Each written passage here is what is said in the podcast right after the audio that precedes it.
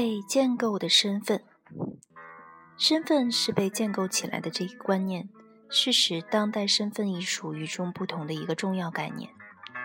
此概念从最初的形成到最终被当代艺术界广泛接受，可追溯到六七十年代的知识分子和学者的著作中。其中最有影响的就是包括雅克·德里达和米歇尔·福柯在内的一批法国哲学家、符号学家和结构主义人类学家。他们的著作为后现代主义理论的知识框架。提供了最核心部分。这些理论家提出一种观点，即身份源自相互依存的力量形成的一个网络。这些力量为一个共同体内所有成员规定社会角色，为其地位提供奖励，规范其行为，并安排各种权力关系。他们认为。各种不同身份是通过社会互动和共同的历史形成的，也就是说，这些身份是在特定文化和政治环境下习得的，而不是生来就固定的。科学、宗教和其他领域的人仍相信，身份的核心在本源上是生物性的或精神性的。然而，这些观点。被认为与对最受好评的当代艺术的解读毫不相关。对那些相信身份是被建构的这一观念的人来说，没有人生而具有一个统一的必然的身份。相反，一个人的身份是人类文化的产物，并和人类文化相互呼应。文化如鱼缸里五颜六色的水，而我们则都是水中畅游的鱼。他者性和表征，在哲学中，他者是指因与众不同而被单独对待的人。围绕着身份建构问题发展而来的批评体系，描述了多元文化。意识何种程度上受到二元思维的侵染？这种二元思维通过将假定相互排斥的两个词进行简单对比，来构建起一个所谓他者的身份：男女、黑白、异性恋、同性恋、西方、非西方等等。二元思维维持着欧美中心主义，他者身份。被无迹可逃地定义为西方文化主流身份的被定型的对照物，因此从等级上巩固了后者作为规范以及作为更重要、更受欢迎的身份的地位。哲学家还用相异性来指这种通过消极对比来建构文化他者身份的事件。性别认同和性身份。给我们提供了通过简单化的、等级森严的二元对立项建构他者性的例证。二元对立项试图在身份范畴内消除多元性。在主流西方文化中，男和女被理解为鲜明的对立项。异性恋是对立于同性恋的正常行为，但无论是在人们的现实生活中，还是在艺术和理论研究领域里，性别和性身份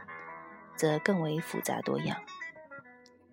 更容易处于变化和论证之中。哲学家朱迪斯·巴特勒1990年出版的颇有影响力的著作《性别麻烦》，连同90年代初库尔理论的出现，使人们意识到先前的艺术史。和艺术实践中的异性恋偏见，并使女女同性恋、男同性恋、双性恋和跨性艺术家的作品广为人知。艺术家通过从各自的视角去表现自身的多样性身份，通过寻觅一种声音以及操控自己的艺术来表现艺术表现来反抗二元思维。以性身份为例，艺术家们越来越多的去描绘我们中间多种多样的性身份，表现那些跨越年龄、种族、阶级、身体障碍、国籍和民族等旧有界限的各种欲望。哈里斯的《哈德良回忆录》第二十六号就是这样一例。另外一例是凯瑟琳·奥比的照片《小妞》。这张照片是他在《存在与拥有》系列中为男扮女装的同性恋者拍摄的肖像作品中的一幅。解构差异，除了从自身视角出发来把握和掌控对身份的表现以外，艺术家还通过证明所有身份，甚至那些所谓正常主流身份。都是被建构起来的，来反抗他者化。没有任何身份是自然的和本质的。美国青年画家可海恩德·维里挪用了不同时期和文化中用于建构男性气概的文化规规范的图像，将过去和当下的元素重新混合。萨沃伊卡里尼亚诺王朝的。托马索·弗朗西斯科王子。这幅作品是以一位17世纪的意大利王子在马背上的肖像为原型。这个原型选自题材广泛的大型油画系列。维里将当代非裔美国男性重塑成欧洲早期绘画大师肖像画中的人物。画中的青年男子身穿太空夹克。和宽松的牛仔裤，脚踏时髦的运动鞋，手上戴着华丽的戒指和手链，端坐于疾驰的骏马之上，摆出一切尽在掌握的自信与姿势。然而，这个姿势在欧洲的宏伟传统中，代表着白人权威人物的权利和支配力。平铺于表面的装饰性百合花形皇皇室文章。以扁平单调的图案衬托了人物和马匹那栩栩如生的表现，强化了带有人工痕迹的作品风格的整体印象。维里在贵族肖像绘画中植入黑人男性形象的做法，揭露了欧洲欧洲中心主义和阶级特权，这二者共同书写了白人富人。和权势阶层的视觉史，这样的历史将有色人种排除在外。这种创作策略也被其他艺术家采用，如瑞尼·考克斯。然而，除此之外，维里似乎还热衷于揭示男性气概一般是如何被穿戴时髦、摆姿势等老套的视觉手法建构起来的形象。意大利巴洛克式的特权阶层文化和城市嘻哈文化这两个世界彼此发生碰撞，但同时也显露出一种惊人的相似。两种文化下的男性似乎都热衷于借弄、借助稍稍手弄姿以以及尽情享受他们时代的过度消费狂潮，来表现自己异乎寻常的男子气概。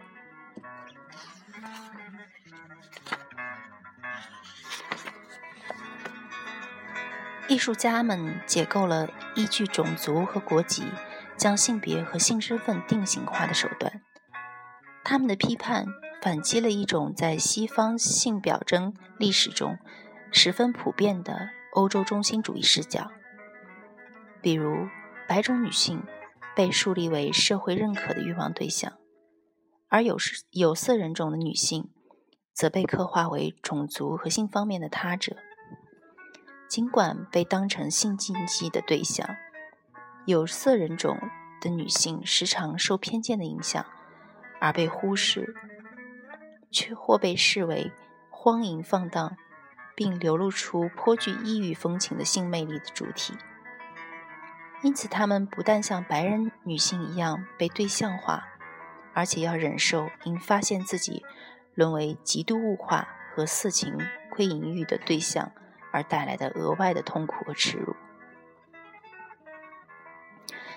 诸如诸如拉希德·阿瑞安、贝尔胡克斯、全敏和、詹美斯·格雷格雷罗。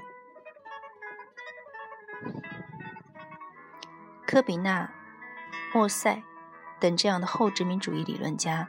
将以上这些以上这些倾向的根源追溯到殖民主义时期的权力动态关系上。当时，欧洲殖民者为证明奴隶制、强暴行径以及其他形式的压迫和暴力的合法性，将被征服的殖民地人民定性为野蛮好色。缺乏自己的主体性的人，因此必须以极端手段对他们实施控制。这种偷窥式的父权制倾向弥漫于西方医学、人类学和人种学研究领域。十九世纪时，殖民地人民被当作标本，以供研究、测量和拍摄，以及在公共场合展出。以满足西方观众的幻想。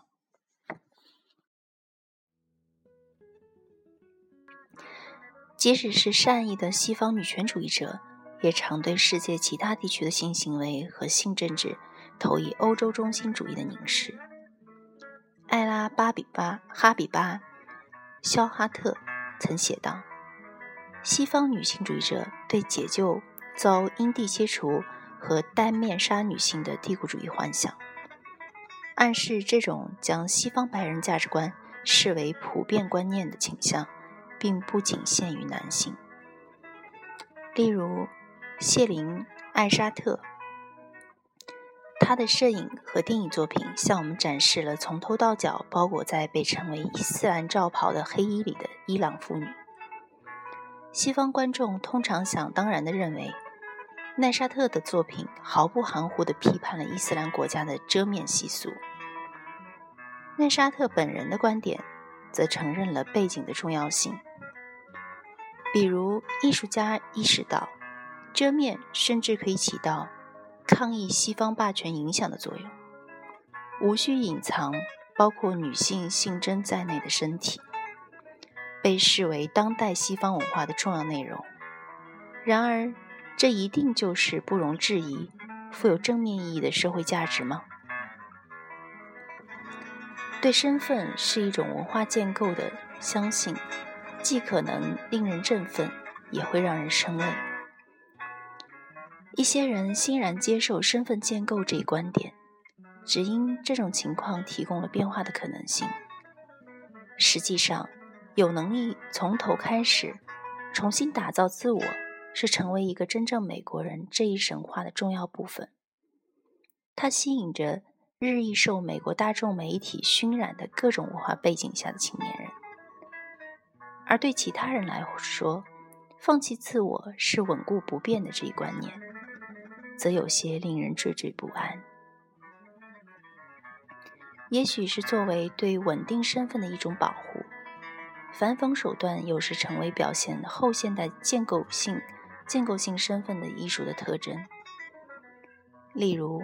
保罗·麦卡锡的视频表演《圣诞老人》可被阐释为对身份主题的反讽式即兴重复。在表演中，麦卡锡所扮扮演的圣诞老人以疯癫的方式对这个深受爱戴的西方文化偶像进行了戏仿，